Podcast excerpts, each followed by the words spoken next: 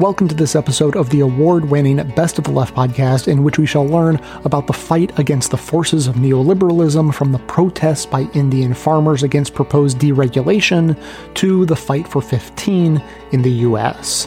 Clips today are from the Working Life podcast, Off Kilter, Pitchfork Economics, Why Is This Happening, Democracy Now!, The Red Nation, and The Zero Hour.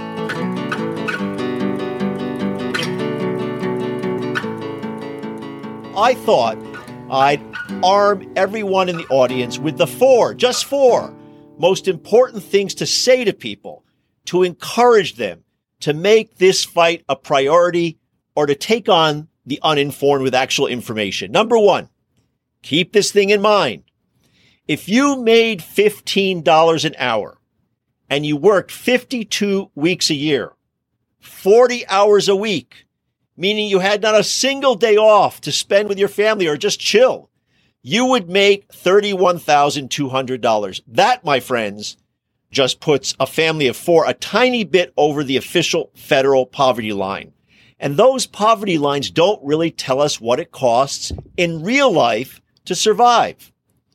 Number two, if the federal minimum wage really kept pace with our productivity over the past four decades, the minimum wage should be actually $22 an hour. Yeah. The ruling class and owner class basically robbed millions of people of their hard work over many decades. That's a feature of capitalism, not a bug. Number three, hiking the minimum wage to $15 an hour would save the federal government money. Did you hear that? All you deficit mongers, all the fools who run around screaming about government spending, except when it comes to n- denying regular people support, but of course, lavishing money on the Pentagon and big corporations. A higher minimum wage will save the government money. How's that, you say? If people make more money, they won't need as much support from federal safety net programs such as food stamps. And yes, the fact that people talk in a matter of fact way that people working full time have to rely on food stamps to survive in the richest nation in human history should never, never go unremarked with anything but that is fucked up, immoral, and calls for revolution in the streets. People earning more and likely working longer before retirement. I mean, if you earn more, more people will wait longer actually to start taking social security well, that will mean more money into the Social Security Trust Fund. And when you earn more, you and your employers pay more in taxes to the federal government. So bottom line, the various savings thanks to hiking the minimum wage to $15 an hour would end up saving, saving the government more than $65 billion a year by 2025. And that's according to a very reputable study from the Institute for Research on Labor and Employment at the University of California at Berkeley. You can look it up. And this is the last one, number four. Raising the minimum wage does not, does not, and this is exhausting because we've had to argue this for years. It does not cause big job losses or even much of any job loss at all. And actually, it might even help create jobs. Every credible study going back 30 years shows almost no negative effect to raising the minimum wage. Oh yeah, sure. You'll hear about all those fast food joints who won't be able to afford a $15 an hour minimum wage. It's nonsense. Even if these places would have to raise prices a tiny bit to cover higher wages, it would be pennies on a hamburger or a slice of pizza. Nothing people would stop going to their favorite joint to eat because of the price. And this should be logical to any normal person. Those millions of people who start earning $15 an hour will all of a sudden have a little extra cash to spend, which will likely mean a boost in jobs overall, or at least it would even out any potential small losses.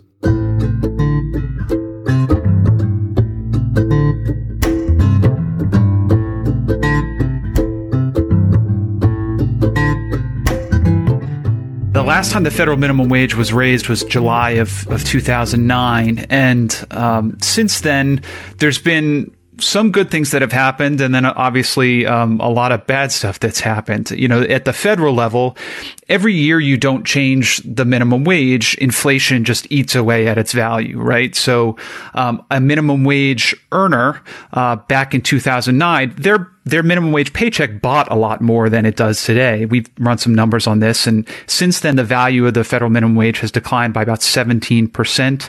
Um, but that actually pales in comparison to the decline in the value of the federal minimum wage over the last 50 plus years. Even when we raised it in 2009, we were raising it to a level that after you adjust for inflation was significantly lower than the federal minimum wage was at uh, back in the 1960s. In the, at its high point in the late 1960s, the federal minimum wage was worth the equivalent of about $10.50 per hour in today's dollars. So what that means is that a, a low wage worker, a minimum wage worker in today's economy is being paid a paycheck that's worth more than 30% less than someone in that same position a generation ago, which is just outrageous. Um, so that's, you know, that's the bad news. The, the good thing that's happened over the last 12 years is that a lot of states and cities have decided to step up in light of federal inaction. We've had a lot of states that have passed higher minimum wages. I think there's seven now that have pa- passed $15 minimum wages. Not all of them are there yet. They're on their way there.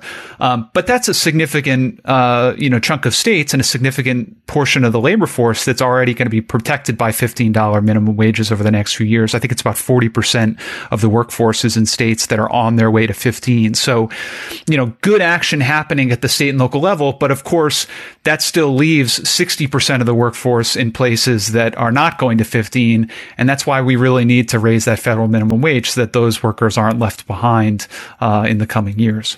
Hearing you talk about the impact of inflation, right? Uh, it, the, the villain here, it sounds like it's inflation. The villain is actually uh, the, the obstruction in Congress that has prevented the minimum wage from being increased at the federal level that has allowed inflation to to eat it up. But just to put um, kind of a fine point on it, one of the, the the statistics to me that really helps to capture the cumulative damage that's been done because of federal inaction um, over the course of these these t- almost 12 years. Um, it, it, actually comes from uh, a former colleague of mine, a good friend I want to give a shout out to, who's done a lot of work on the minimum wage over the years as well, Rachel West, who's a former uh, economist at the Center for American Progress and now uh, actually over in the working over in the House for Bobby Scott, uh, who I just mentioned on these issues as a as a House staffer. She crunched the numbers um, just a couple of years ago, uh, looking at what has been the cumulative earnings loss. How much have minimum wage workers lost in pay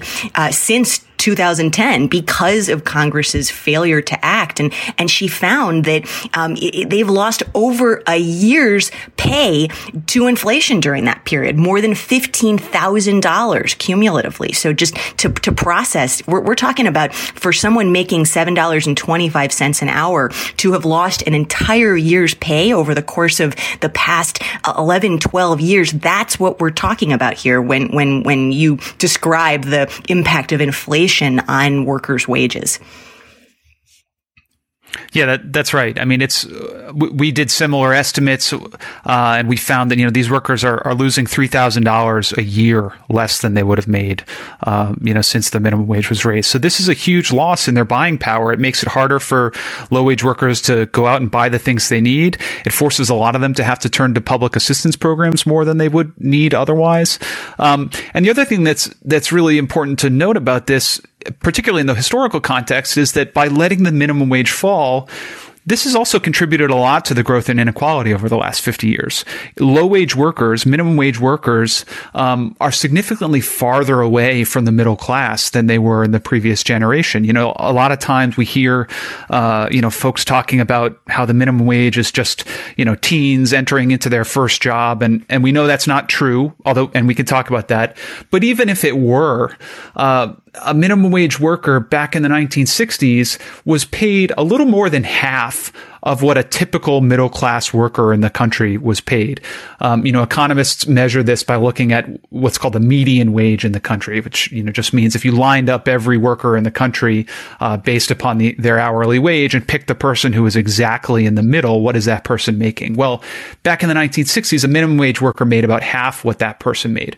Today, a minimum wage worker at the federal minimum wage makes less than a third of what that person is making. So we've had this huge decline uh, in the value of those earnings of person of a person who's in the lowest paid position, whether they are starting out in their first job or whether they've been in that job for a decade because they haven't been able to find a higher paying one. They are much further away from the middle class uh, than workers in the previous generation, and that's something that we need to fix. Fortunately, the new the Raise the Wage Act that was just introduced will do this, and and I can talk about how uh, it aims to do that. Well, and and I, I want to also uh, pull a little bit on the thread of of public assistance because that's that's such an important part of the picture here as well. You you you alluded to it, but talk a little bit about some of the research that helps to put numbers to the the dramatic share of people who are paid low wages and therefore forced to turn to public supports like Medicaid, like SNAP, formerly called food stamps, because they aren't paid enough at work.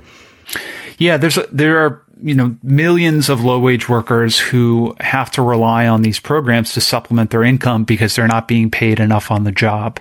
Um, there was a report that came out just just recently, just in the last week, that looked at public assistance utilization among workers in states that, that aren't going to $15. And I, I think the headline number was that basically these workers are getting about 107 uh, billion dollars each year um, in public assistance dollars because they're paying paid wages that are so low.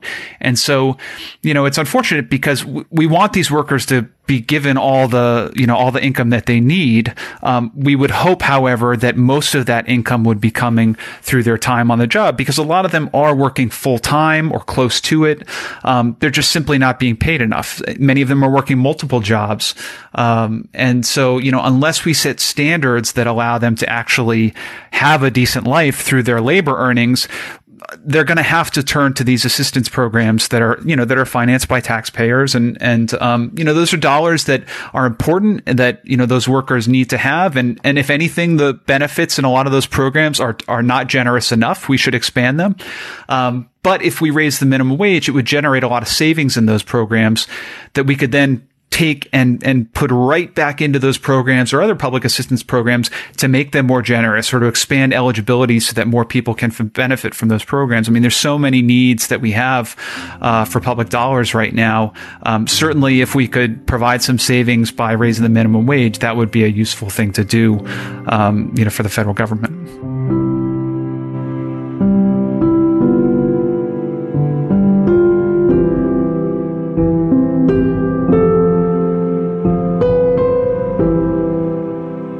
And the, the CBO also warned that there would be an increase to the deficit uh, if the minimum wage were increased. And that one seems especially iffy to me because it's based on the idea that minimum wage will kill jobs, which, again, most studies have shown not to be true.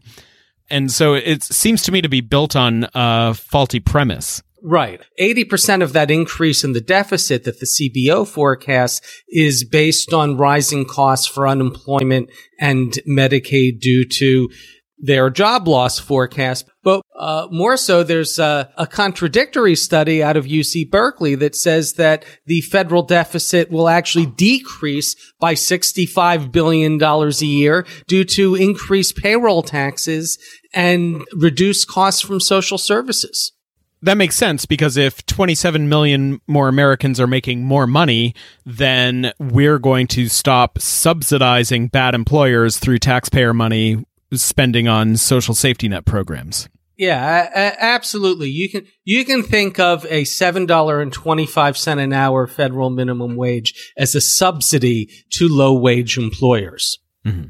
and this would take that away. So just to just to be clear, I also wanted to point out that that the the CBO's findings don't really reflect any of the recent research that we've seen on the minimum wage either. Correct. I mean, we've seen, um, especially over the last couple of months, there've been a whole slew of studies uh, right. showing showing how the minimum wage has has uh, not killed job, created jobs, uh, has lifted people out of poverty, uh, and those those studies don't bear any relationship to the CBO, right? Well, they do in the sense that that CBO has ignored them. I, I, I, mean, let's let's understand. This is how this all feeds together back into each other. These empirical studies of past minimum wage uh, hikes. That's allegedly the data that CBO should be plugging into their models. Right. So mm-hmm. when we're talking about these studies where they're using the mean instead of the median, it's of uh, past studies. They're not using current ones, which are even more positive uh, than some of the past ones. But the, so it feeds in on itself. If you find, if these empirical studies find more job losses, then future forecasts from CBO should project even more job losses. If they find fewer job losses, uh, then you would expect CBO to projecting fewer job losses in subsequent reports. Weirdly, that's not what's happened. CBO has been getting worse and worse in terms of their job loss forecasts uh, since 2014, um, which again runs counter to what you just said. The more studies that come out, uh, the less of an employment effect, positive or negative, we see. It's somewhere around zero. There seems to be very little effect on employment from hikes in the minimum wage none of this gets to why that's the case, why why that confounds orthodox economic theory. I mean, there's there's a bunch of reasons, one of which theory could be wrong, but it just speaks to the reality. So just it's a little weird that they've gone in this direction. They're going in the opposite direction of the consensus of economists.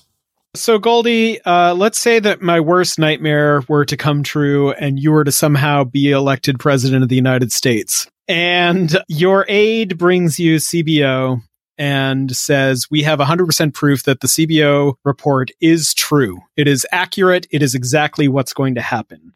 Do you still pass a $15 minimum wage? Oh, absolutely. Absolutely. Uh, in a heartbeat. I mean, th- if you take everything they project at face value, it's a net positive. It is it's a cost benefit analysis that is a win for for workers. 27 million people see their uh, wages increase, some of them by a lot. The net increase in income across low wage workers is large, substantial. It lifts nearly a million people out of poverty. And all of these people who are earning more money will now be spending that back into the economy, which is a second level effect that this study doesn't actually analyze. So if you're just looking at it straight up cost benefit analysis, even these numbers, they're good. They say do the minimum wage. So one of the things that I thought was really interesting about this number is that we've been talking about the RAND report for a long time here on this podcast uh, and the transfer of trillions of dollars uh, from the paychecks of American workers to the super wealthy. And one of the things that I noticed about the CBO report is it said that the net pay going to U.S. workers would grow by 333 billion dollars. So that's that's a third of a trillion dollars right there, which is right pretty good it's it's clawing a, a significant portion of that back to American workers. Right. So we, we talk about this two and a half trillion dollar transfer of income and wealth annually from the bottom 90% of workers to uh, the top 1%, mostly the top 0.1%. So you're talking about that 330 billion out of 2.5 trillion. It's not nothing. And that 333 billion number, that's assuming the CBO is correct about its job losses. If it's wrong, we're talking at over half a trillion dollars back into the pockets of working Americans. And it's directed towards the bottom of the, the wage right. scale, which is the people who inarguably need it the most. Absolutely. Today's episode is sponsored by The New Yorker magazine, which has been a permanent part of my media diet for as long as I can remember. Even before I could read, I always enjoyed gazing at those iconic covers of the magazines that were delivered to our home every week. Eventually, I worked my way up to the cartoons, and now I am proud to say I even read the articles, which is, I'm sure, what you'll appreciate about them. It's not an accident that The New Yorker is considered by many to be one of the most influential publications in the world. They've earned it with their quality writing and compelling reporting and storytelling. In both print and online digital issues, The New Yorker has content from the best writers in America today, and there's something for everyone, like politics and news, which you may be particularly interested in, and a bunch of other things that claim to be separate from politics and news but actually are anyway, like international affairs, climate change, the environment, popular culture, the arts, fiction, food, humor, and cartoons, all of which are actually political. A subscription includes home delivery of the print edition each week and unlimited access to the New Yorker website. For a limited time, you can get 12 weeks of the New Yorker for just $6. That's a savings of 50%, plus listeners of my show will receive an exclusive tote bag for free. Go to newyorker.com slash best. That's N-E-W-Y-O-R-K-E-R dot com slash best to get 12 weeks of the New Yorker for just $6 and a free tote bag. newyorker.com slash best. I want to, at this point, get into what the Raise the Wage Act would do. Sure. So the way the, the bill is structured is um, it would raise the federal minimum wage to $15 in five steps. So what would happen is later in 2021, the federal minimum wage would be raised from its current value of $7.25 per hour up to $9.50 per hour. Then in 2022, it would go up to $11 an hour. 2023, it would go to 12.50. 2024 up to 14. And then finally in 2025, it would reach $15 an hour. In years after that, it would be indexed meaning it would be automatically adjusted each year based upon changes in median wages. And I can say a little bit about that in a second. But basically, it's, it's raised up in this gradual approach. And the reason why we do, the reason why it's structured to do that is because, you know, everyone understands that a lot of workers, really all workers throughout the country today could use $15 an hour right now. But raising the minimum wage does uh, force businesses to make some adjustments. And so by gradually phasing in the increases, it gives businesses time to make those adjustments so that, um, you know, they're able to do so without harming their business models and allowing, you know, workers to continue to, to stay on the job.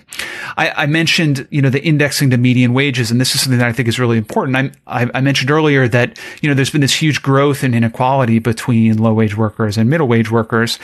And by indexing the minimum wage to to median wages as this bill would do, what that would essentially say is that each year, however much that median wage went up, well, the minimum wage would be adjusted by the same percentage. And what that would do is keep the distance between middle wage workers and low wage workers the same going forward. So we never have this huge growth in inequality between low wage folks and middle wage workers anymore.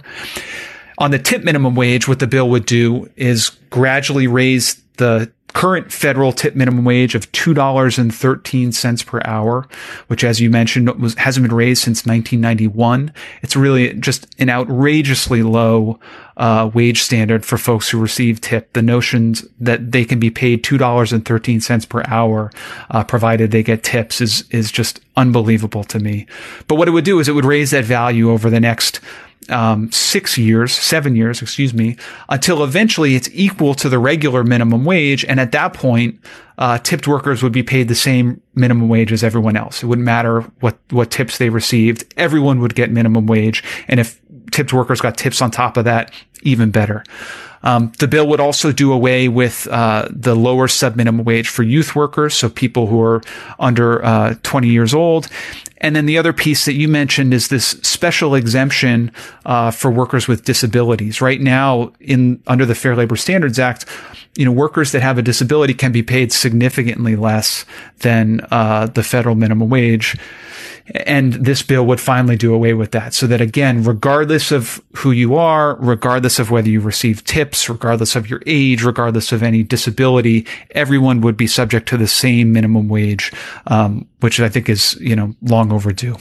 And uh, just a, a, quick addition on the the um, the disabled uh, worker sub minimum wage that has been in force for for for as long as we've had uh, minimum wage law, and and yet has been sort of allowed to kind of continue to exist on the books. This is a, a vestige of a, a prior era when there was a, the impression that the the belief that somehow this would be good for veterans, right? To to give them lower wages yeah. because it would uh, allow more of them to be hired um, if they were a hard to hire workforce. We're we're now at a place where what that has become is not just a loophole in in wage law that has allowed people to be paid pennies an hour for their labor. I want to be clear. We're not even talking about dollars in some cases. Some of these workers literally have been paid pennies an hour for their work just because they are disabled. But it has also allowed a, a sheltered workshop um, kind of industrial complex to flourish that, that that is incredibly abusive and can be harmful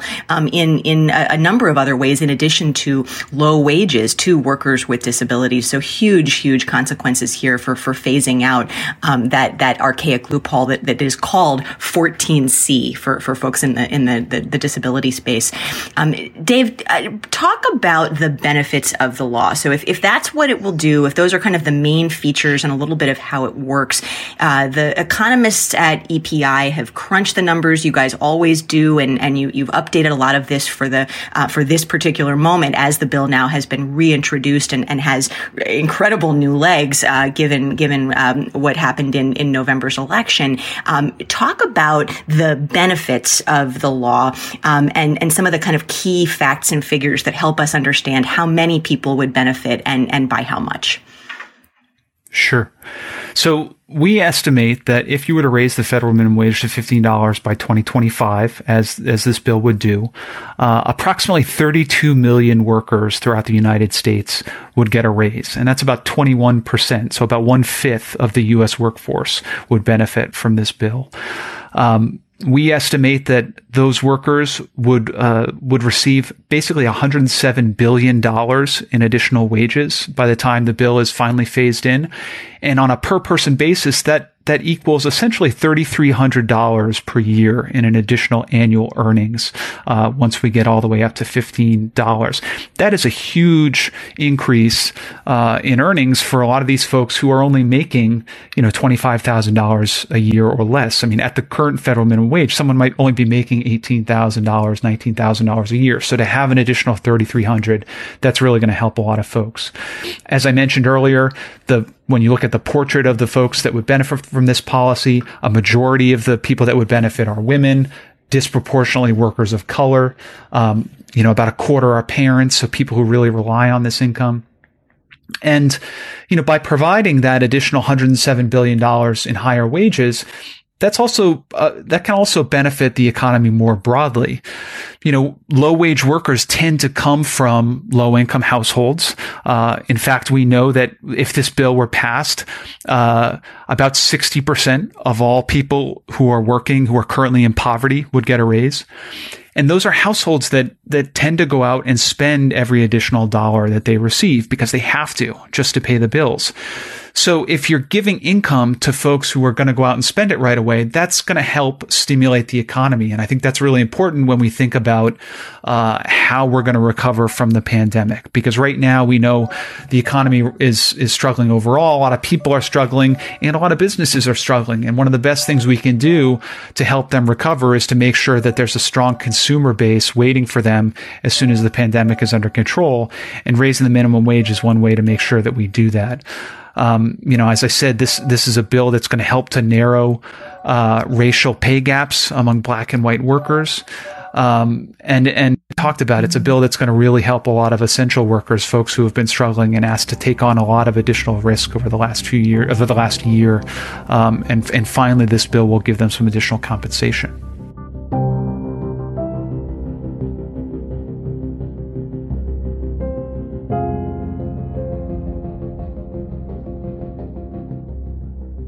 We don't technically have a formal activism segment for today because Amanda is nearly breaking under the weight of interacting with the American healthcare system lately. However, she knew you'd be informed and angry and would want to know that there is something you can do. The fight for a $15 federal minimum wage is happening right now in the Senate as part of the next COVID 19 relief package. Senator Bernie Sanders, the Senate Budget Committee chairman, is leading the charge, but the threat is coming from within. Conservative Democratic Senator Joe Manchin of West Virginia says he does not support this essential gradual pay raise for workers, even during a pandemic and economic recession. The Fight for 15 campaign is asking everyone to call their senators and demand they support and put pressure on Manchin to pass what would be the first increase in the federal minimum wage in 12 years. It's worth noting that this is the longest we've ever gone without an increase, and we're already fighting for less than what it should be when adjusted for inflation. So call the Senate switchboard at 888 639 5155 and demand your senators raise the wage for workers nationwide. You can follow Fight for 15 at Fight415 on Twitter to stay engaged. Do you see the breeze are blowing? Can you feel the winds have changed? Do you smell the scent of roses or does rotten air remain? Do you feel the time has come when we rectify what's wrong, putting all where it belongs as we stand up and be strong? Cause it's time to make a difference in this fickle world of change. What is the source of the protest? Well, the farmers are protesting about the fact that here is a leader who has, in a way, like all ordinances that he has passed in the Indian parliament without taking into consideration the opinions of stakeholders, he has brought in an ordinance which basically corporatizes Indian farming. And Indian farming, as it is in a dire position, there are farmers who commit suicide in thousands every year. Uh, by bringing in these three farm laws, Modi has made sure that these crony capitalists who, as it is, have been benefiting from Modi's largesse ever since he has come to power. So there is this. Uh, there's this term that we coined for Modi. It's called corporate Hindutva. So he plays Hindutva with corporates, right? Right. It's a, it's a it's a combination that he's been repeating since his Gujarat days when he was a provincial minister, when he was when Muslims were killed in his backyard while he was the chief minister, and then he would bring about this big business houses in Gujarat. So this corporate Hindutva is at play again in the national capital.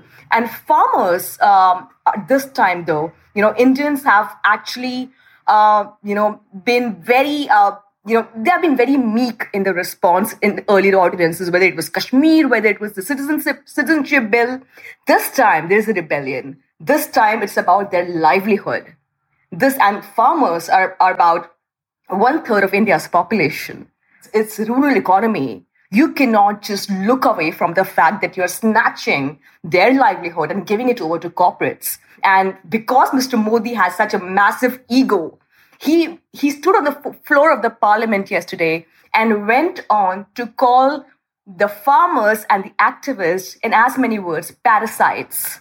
Uh, that's what he's called them. So that's yeah, that's his arrogance. Okay, so the, the corporate hindutva is interesting because obviously there's a you know a very strong corollary here in the U.S. Right, we have wings of the Republican government that sort of work this way, in which there's this kind of nationalist sort of you know red meat to the base, but then these kind of corporate policies in terms of what they're doing. So Trump gets elected and immediately he cuts taxes, you know, for big corporations. But what just specifically, like, what is the? I know I don't. You don't have to get too technical, but like, I've had a hard time getting my head around like what this is. It that it would lead to more farm concentration. It would allow big farm agri concerns to buy out smaller farmers. Is that what the issue is with the laws? So earlier, if the farmers could not sell their produce, now we are a country which is dependent on the monsoons, especially because we are, most of the crops are monsoon crops, the rains. So if there is no rain, there are droughts, and if the, or for that matter, if there's a surplus, but and if farmers are unable to sell their produce, then you can have a, a third party which can basically come and sell it as a subsidized rate. In uh, you know, buy them at a at a minimal rate, which the farmers set, saying, okay, this has not been bought. Can we can we kind of set a bench? Say we will uh, we are ready to sell it at, at an average rate. What Mr. Modi has done is he has brought big business houses. He has removed those middlemen. So either farmers go to those corporates and sell them at their rates or just get out of the business. So it's basically initializing and getting in the crony capitalists and replacing the middlemen uh, from, from the entire nexus. Now they are saying it's a great thing, we're removing the middlemen, but agrarian politics does not work like that. So what what you're describing are sort of a system of, um, I mean, every country in the world has some sort of farm support regulation precisely because of the fact that agriculture is so weather dependent. It can be so boom and bust. You know, when everybody has a good year, then you flood the market and then you can push the prices down, right? So there, there's been recognition across the world that there are ways in which agricultural markets function different than like widget markets, right? So what right. you're saying is there was essentially a kind of price support, a floor that there was some third party purchasers that would guarantee a certain price to farmers. Right. So they knew they right. could bank on that price and that Modi wants to take away that pr- that floor. Absolutely. Absolutely. More than that, more than that, you have taken this decision without consulting the farmer bodies or without consulting leaders of various farmers groups because you believe that you have certain economists, agriculturists who are sitting on your panels who can decide in the within the four walls what the farmer in the village has to deal with on a daily basis. Right. So you've got so so so this is something that I've gleaned from the coverage I've read, which is that there's a there's a substantive objection to the policy, and then there's a process objection to the way Modi did it. Absolutely. But the substance is this is sort of a classic. It reads to me like a kind of classic 1990s IMF neoliberal reform, right? right. That that we have to take away certain kind of subsidies, we have to make it more yeah. free market in the farming sector. So right. there's that part of it. But then there's the right. sort of imperiousness with which Modi just sort of, who has done this on a bunch of stuff, kind of, he's, he's quite popular. He has big parliamentary majorities. He says, this is how it will be. Right. And we've come up with this policy and you guys now have to deal with it. And people have rebelled against that. Absolutely. Absolutely. He, it, under the garb of liberalizing the Indian economy. Right. You're doing this. But, but unfortunately, the, one of the reasons why this protest and this revolution, so to say, is so successful because because most of the parliamentarians in the Indian Parliament uh, represent uh, represent villages, represent farmers' interests, represent regions that are that have farmers as their vote banks. Right? right. So many of them actually are forced to take up a stand for farmers in the Indian Parliament because hey you cannot i mean for the first time you have something like this getting a massive support. Unlike in previous times when you have the citizenship protest when modi was only attacking muslims. Now right. the indian parliamentarian would say hey i mean what are our stakes? Muslims are just about 10% of the population. There are hardly many muslim voters so why do we care? But in this case you have to care because that's a huge that's a huge section of the vote bank of every parliamentarian. And that's an interest you cannot look away from. But away from away from vote bank politics, this is this is a fight for dignity of the farmers. This is you are telling them that we will set the rules for you without taking into consideration your own opinion. And right. here's a man who said, "Oh, in this country there are only two people who matter: the farmers and the Jawans, the army men on the border." So clearly, it's all about you know this, this nationalism vis-a-vis farmers and army men. Uh, it's not something that you really are. Yeah, it's not repeating itself on the ground.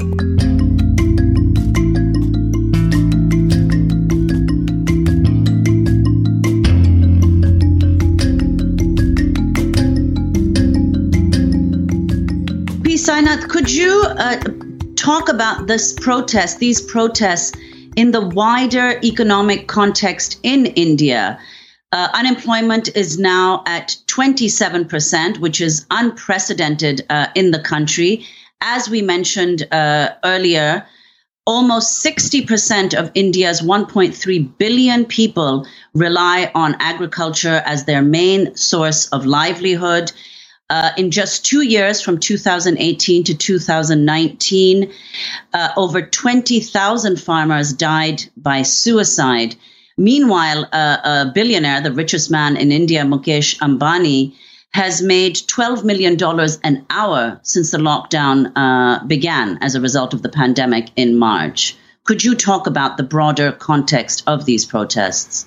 Well, the entire the entire protests driven by a deepening agrarian crisis are very fundamentally tied to the larger structural inequalities that you are pointing to. In just four months of the pandemic, just up to July, not only Mr. Ambani, but the entire bunch of Indian billionaires, dollar billionaires, there's about 120 of them, added 35% to their wealth, one third to their already considerable wealth, and it's now around $485 billion cumulatively. Mr. Ambani went from being the, ninth, the richest Indian and the 90th, 19th richest person in the world. In the last year, year and a half, he's made it down to made it up to rank number four. At the same time, Amy, there are new papers, studies showing us 76% of the rural population, that is, three fourths of the rural population, cannot afford a nutritious meal. They cannot afford a basic nutritious diet, even if they spend, even if they spend two thirds of their income on food. Now, if apart from that, even if, say, all rural Indians spent 100% of their income on food and nothing else, no transport, health, education, rent, they didn't spend anything of that, it would still mean 63.3% cannot afford a nutritious diet if they spent every last paisa they earned as I mean they got as income. So you're seeing these unbelievable gaps phenomenal gaps. India ranks fourth or fifth in the list of dollar billionaires in the world and 129th on the UN Human Development Index. So the and the pandemic has provided you need to understand one very important thing about the protests. And for that you need to understand what kind of mischief was played in the laws. Three major laws have been passed in parliament which devastate the farmers, and you mentioned them as you introduced the subject. Two days later, when the opposition walked out in protest, they rammed through four labor laws codifying 29 existing complex legislations and made them into four and rammed it through. Now, the question is why did they feel the need to pass these laws at the height of the pandemic? Mr. Modi had a majority before the pandemic. He had a he has a big majority. He will have it for two, three years after the pandemic. The reasoning was these blokes are on their knees now. They can't organize. They can't hit back. And in fact, many leading neoliberal intellectuals, economists, and journalists, editors, incited the government, saying, never waste a good crisis paraphrasing Winston Churchill, by the way, badly. Never waste a good crisis. This is India's second 1991 moment the, when we embrace the world of neoliberalism. This is the time to ramp through aggressive next generation reforms. And the government, believing that, went for this action, not understanding the resolve of these farmers who have come back massively at the government. Just one clause I want to read you from the laws. You will not believe, I, do, I don't know, you can tell me if you've ever read laws in a democratic nation which have a clause like this. Not only have they ramped through these laws, you know, on on prices, on contract farming, on essential commodities, they have included this clause in one of the most important of these laws it says, no suit, no prosecution, or other legal proceedings shall lie against the central government or the state government or or any other person or any officer of the central government or any officer of the state government or any other person in respect of anything read corporations I mean, read corporations in brackets, or any other person in respect of anything which is done in good faith or intended to be done in good faith under this act, and no civil court shall have jurisdictions to, to entertain any suit or proceedings in respect of any matter connected to this to the actions under this law. Have you read many laws like that in a democratic country? Yeah. So they have taken away the legal recourse of the citizen. And I'm I've been yelling at this that it's not just the farmers who are affected. Nobody else can sue either. They are dismantling the right to legal recourse. The Bar Council of Delhi, you know, capital city, the Bar Council of Delhi yesterday wrote to the President of India saying this is an extremely dangerous thing that's happening. You're taking away the fundamental rights of the citizen to move the courts when in distress. So this this is the kind of stuff. And at the same time, the inequalities are deepening. The unemployment figures that Amy, I mean, they have come down as some amount of opening up happens but people are returning to much worse conditions as workers. We have tampered with the gold standard of labor law, which used to be eight hours a day. Now you can have 12 hours a day without overtime for the last four hours. It'll be at a pro rata thing. You are having a massive, massive class divide in what's happening with the top 0.01% adding phenomenally to its wealth and a huge amount of distress at the bottom end.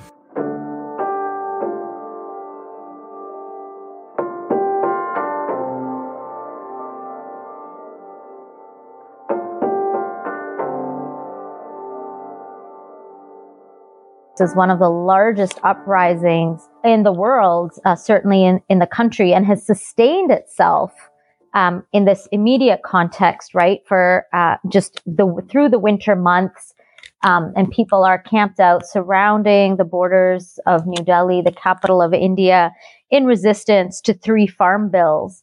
And I think what's important, if I was to summarize uh, some takeaways, the first is that, you know, these farm bills in the immediate, what they do is increase private control of the farming sector. Um, and, you know, there has all, there's already been a long creep of privatization and corporate control of farming in the Punjab. And these three laws just kind of expedited that process, making it easier for multinational corporations um, to basically um, exploit and extract both land and the labor of farm workers.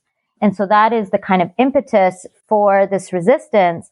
But also, it is not a coincidence that these farm bills that impact, you know, the entire country and, and farming communities across the country, but that the resistance was really focused in the Punjab because the Punjab has a long history of opposition to the Indian state. Punjab, at its very founding, eh, uh, or rather its founding in the Indian state, was marked by partition. Uh, so Punjab has been marked by one of the bloodiest human displacements in human history already, which was the imposition of the colonially imposed border between India and Pakistan that fractured the Punjab into, into two different regions and really violently forced people on two sides of this artificial border. So it's always been in a struggled relationship to the Indian state, what it's, what it calls the center. And then, you know, decades, decades on, the Green Revolution, which was really an industrialized revolution um, that brought in capitalist control and industrial control of the farming sector, that kind of industrial World Bank funded ex- neoliberal experiment at a global level was was pioneered in the Punjab. So Punjab has, you know, the impacts of that are what we often hear about in the news. You know, farmer suicides, a substance use um, crisis, the crisis of landlessness that all kind of flowed from uh, the, the failed and flawed experiment of the Green Revolution. And then in the 1980s, you know, there was a, a massive counterinsurgency and anti-terror campaign and genocidal campaign against the Sikh community um, in India as a result of the assassination of then Prime Minister Indira Gandhi.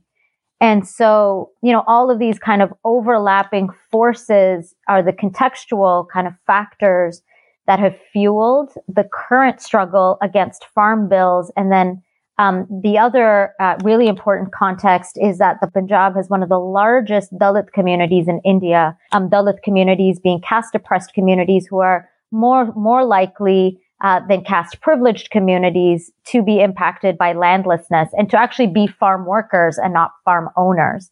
And so one piece of, um, one kind of, one piece of important solidarity, uh, or one important aspect of solidarity that's been built in the current movement is uh, the kind of solidarities, as tenuous as they are and as troubled as they are, between farm owning and farm working classes and farm owning and cla- and farm owning and farm working castes and farm owning and farm working communities. So all of these are, I think, um, some of the most important aspects of of this resistance, and really just the direct action that has been imbued, both the organization and the direct action, and just the fearlessness that has been imbued throughout this resistance, um, facing down state violence again in the middle of winter and remaining undeterred.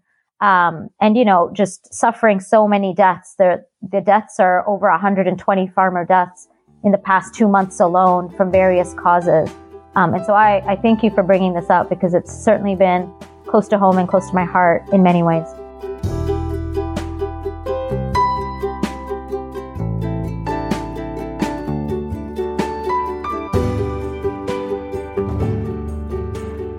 Here are some of the issues. The Modi government is like the Trump government and is like the Bolsonaro government in Brazil. It has turned to nationalism.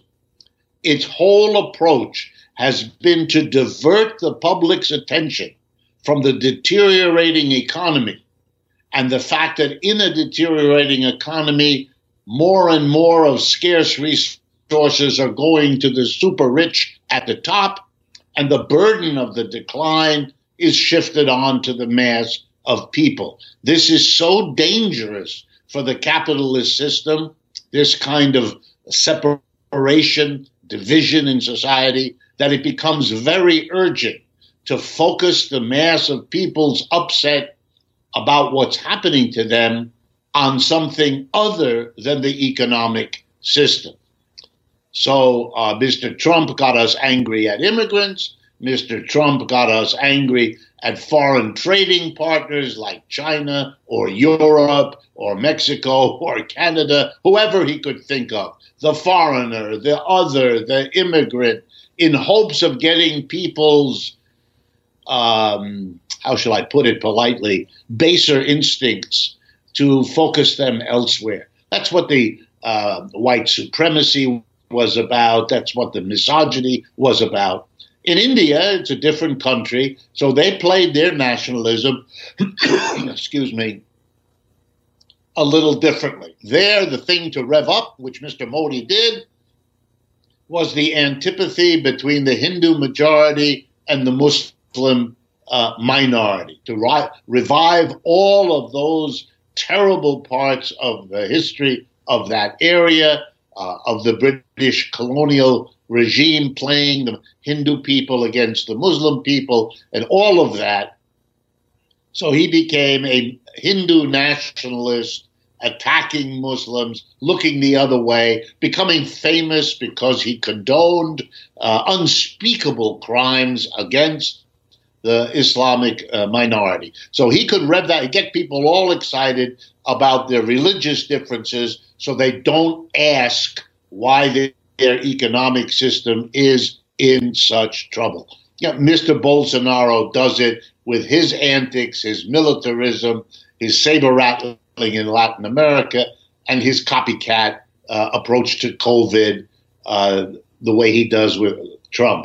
So it is very important that at least in one of these countries, in this case India, the mass of people saw through it, weren't distracted, and mobilized enough to produce a general strike of 250 million people against the economic policies of the Modi government. That was made crystal clear.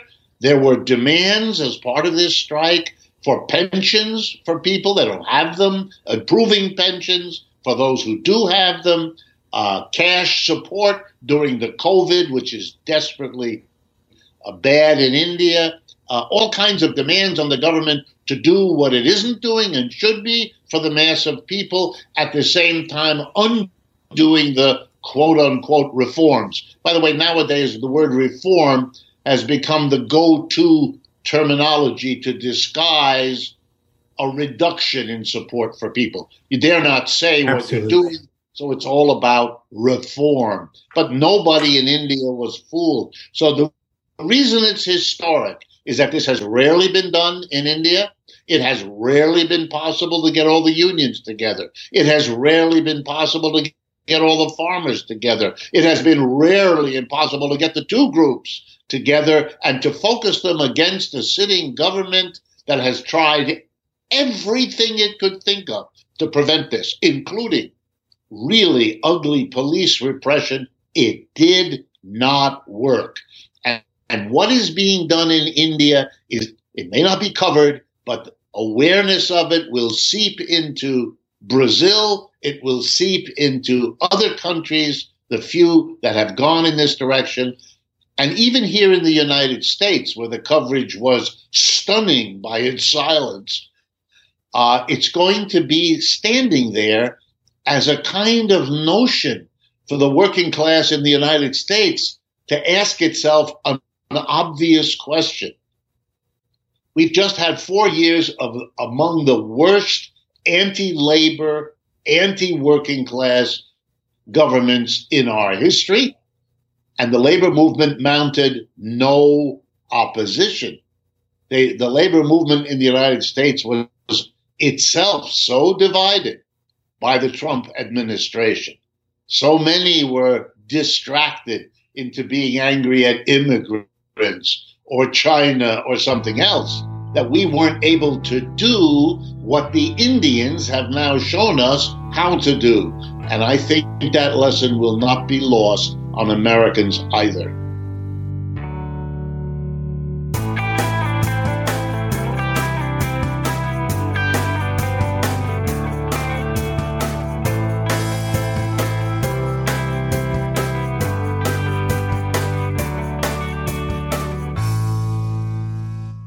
We've just heard clips today, starting with the Working Life podcast giving four talking points in favor of the fight for 15. Off Kilter in two parts discussed the proposed Raise the Wage Act. Pitchfork Economics explained why even if the unreliable CBO scoring of the Raise the Wage Act were correct, it would still be a net win for workers. Why is this happening with Chris Hayes explained the origins of the Indian farmer protests. Democracy Now! examined the disaster capitalism at play in India. The Red Nation podcast spoke to the passion behind the protests, and the Zero Hour had on Professor Richard Wolff, who highlighted the nationalistic tactics being used in India to distract away from the failures of capitalism. That's what everyone heard, but members also got bonus clips from first Pitchfork Economics explaining in a very nerdy, very detailed way why the CBO scoring of the Raise the Wage Act is misrepresenting the likely impact the bill would have, and the Working Life podcast discuss the movement to organize a union within Amazon. For non members, those bonus clips are linked in the show notes and are part of the transcript for today's episode, so you can still find them if you want to make the effort. But to hear that and all of our bonus content delivered seamlessly into your podcast feed, sign up to support the show at bestofleft.com slash support or request a financial hardship membership because we don't make a lack of funds a barrier to hearing more information, and every request is granted, no questions asked. Now, we are foregoing voicemails for today to hear the result of the new game experiment I launched last week. The target of the game is to write a misleading but true headline.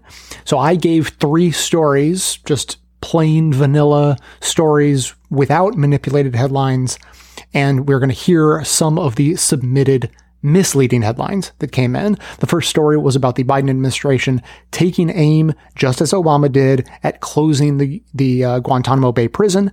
Some prisoners have now been there for 20 years, having never been charged with a crime, but closing the prison still wouldn't necessarily mean releasing any of those prisoners, just moving them to somewhere else.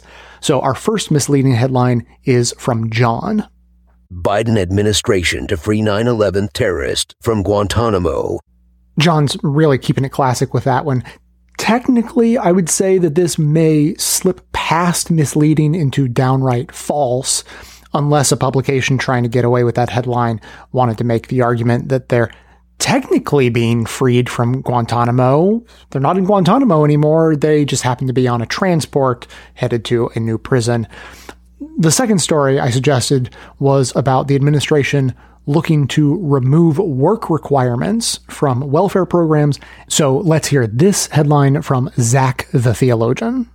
Socialist Biden plummets country further into deficit by handing out your money to the lazy. Again, this one may have tipped over from wildly misleading into actually factually inaccurate. I, I, think it is fair to say that Biden is factually not a socialist, but you can totally imagine a publication arguing that no, no, no, it was just flowery language that we're using to make a point. It's not that we think he's actually a card carrying socialist, but he's supporting a program that is socialized, and anyone who supports a program like that is a socialist, so he is. Or they could go with the the classic that came up in the 2011 retrospective episode. This headline was not intended to be a factual statement.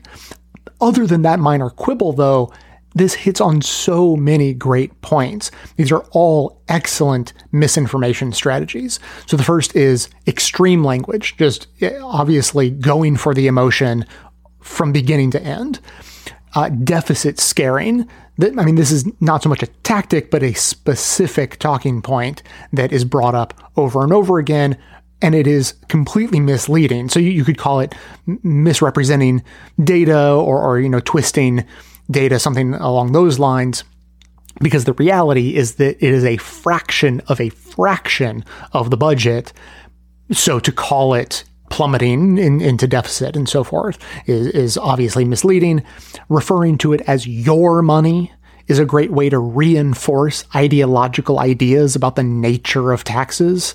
And then, of course, calling the recipients lazy, excellent demagoguery, scapegoating, all intended to anger the reader. So just really all throughout, excellent work. Our third story was about changes to the rules about asylum seekers being allowed across the border from Mexico, and I got this headline from Dan. Biden's plan to release over 25,000 migrants concerns Texas border residents. One resident interviewed says these people aren't being properly vetted for safety. And now this one's tricky. It uses a manipulation tactic I didn't even mention. This one is called featuring extreme or uninformed voices. You know, why ask an expert when you could get an unhinged opinion from an uninformed person who fits your narrative.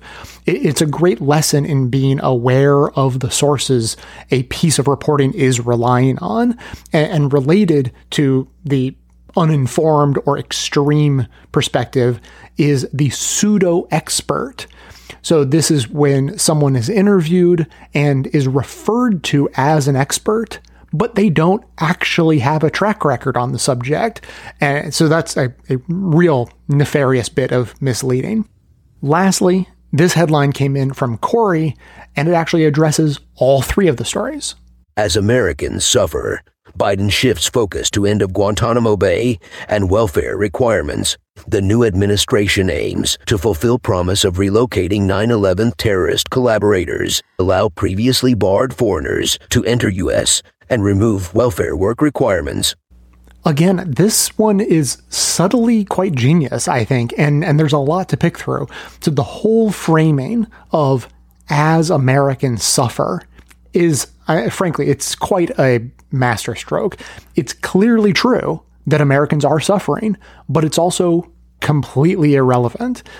It's also true that the administration is putting a huge focus on relieving that suffering. So in this case, that tactic would be called shiny object distraction when a media outlet wants to specifically distract from one story and shift attention. So pretending that one or more stories is distracting from a major story like American suffering is actually a great way to distract from the major story. The major story could be the Biden administration is doing lots of various things to try to relieve suffering.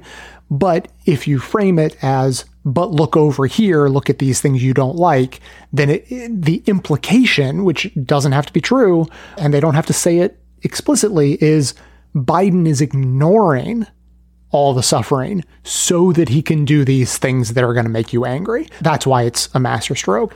Then, you know, classic, referring to 9 11 terrorist collaborators, you know, it's inflammatory language, which is, you know, great to make people angry, but it specifically conveniently cuts out all of the non 9 11 terrorist collaborators who are also stuck at Guantanamo.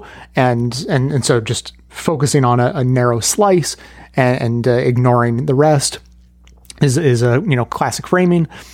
And then this one I really liked. This this one's the subtle one. Allowed previously barred foreigners to enter the US. And this is playing on people's status quo bias. People tend to think that if a rule is in place, then it should be in place. If people are barred from entering, it's probably because they should be barred from entering, and there's probably a really good reason for it. So that framing is entirely accurate and yet completely misleading. It, it, creates this idea in people's minds like, well, these people were barred and now they're coming. And it is entirely in the scare people type of framing. So again, entirely accurate, yet completely misleading, and that is the real art of this game. So all those headlines are fake. You know, they were sent in by listeners. This is just a game we're playing to, to learn the tactics at play here. But this week I came across a really great example of a totally true yet entirely misleading headline in real life. So this is about the ongoing Jeffrey Epstein story. And this particular story is about how a 60 Minutes producer just wrote a book or it just came out or it's being teased. And it's claiming that this producer spoke to Ghislaine Maxwell, friend of Jeffrey Epstein, about finding tapes of Trump having sex with underage girls. And this was happening during the 2016 election. The producer was saying, like, look, this guy might become president. That would be terrible. We have to get this story out.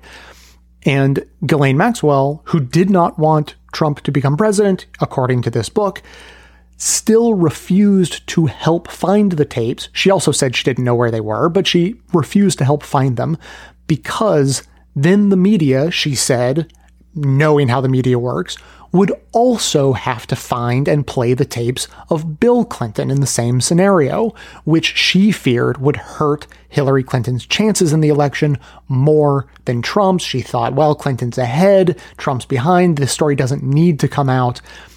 The takeaway is that the clear implication is that there exist tapes of both men in Jeffrey Epstein's collection. So that's the story. And here's one relatively reasonable headline. Ghislaine Maxwell, quote, admitted Epstein had secret tapes of Trump and Bill Clinton, unquote.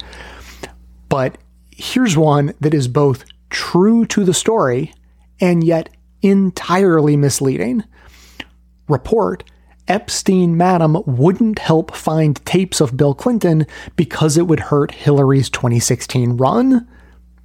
The end. I, I, mean, classic, just carefully carving out the information you don't want to share, only shouting from the rooftops the information you do want to get out there. Both accusations are inflammatory, but to only present one of them there is no other option than to say you're intentionally seeking to mislead people by only mentioning Bill Clinton and entirely ignoring Trump in the headline. Now, as is often the case with these outlets that have these very misleading headlines, the story will mention Trump so they can say, look, we're a real media organization. We're doing real reporting. We mentioned Trump in, in the article, and yet they know that most people don't read past the headline, and that's the angle they want to get across to their readers. So now that you know how to play, I'm going to do another round. Here are some headlines. You can pick one or more of these stories, just as you heard people do today, and write one or more wildly misleading yet truthful headlines. So here's the first one US officially rejoins the Paris Climate Accord. Of course, that's been in the works for a while, but now it's official. The second is South Carolina governor signs bill banning abortion of fetus after heartbeat is detected. And the third is Biden approves major disaster declaration for Texas. Right, wildly misleading yet true headlines for one or more of those stories. And keep in mind, the misleading angle doesn't have to be right wing. It may be harder to get yourself into the mindset, but if you really want to stretch yourself a little bit, you could try to figure out a way to make a misleading left wing headline that is trying to mislead people to the left while still being true. Again, some good disinformation techniques you may want to employ. Mischaracterization or twisting or cherry picking of facts, clickbait headlines, manipulation of data or statistics, appeals to emotion, stoking polarization, or as we heard today, featuring extreme voices or shiny object distraction, all those are great. As always, keep the comments coming in at 202 999 3991 or by emailing me to j at bestoftheleft.com. That is going to be it for today. Thanks to everyone for listening. Thanks to Deon Clark and Erin Clayton for their research work for the show. Thanks to the monosyllabic transcriptionist trio, Ben, Dan, and Ken, for their volunteer work helping put our transcripts together. Thanks to Amanda Hoffman for all of her work on our social media outlets activism segments, graphic design, web mastering, and so on.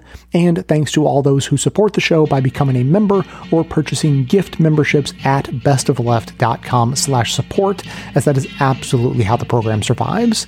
And now everyone can support the show and earn rewards by telling everyone you know about it using our Referomatic program. If you refer just five friends, you get our amazing and super secret best of left artwork for your uh, smartphone or tablet. Everyone who has seen it uh, can't stop raving about it. For details on the show itself, including links to all of the sources and music used in this and every episode, all that information can always be found in the show notes on the blog and likely right on the device you're using to listen. So, coming to you from far outside the conventional wisdom of Washington, D.C., my name is Jay, and this has been the Best of the Left podcast coming to you twice weekly, thanks entirely to the members and donors to the show from bestoftheleft.com.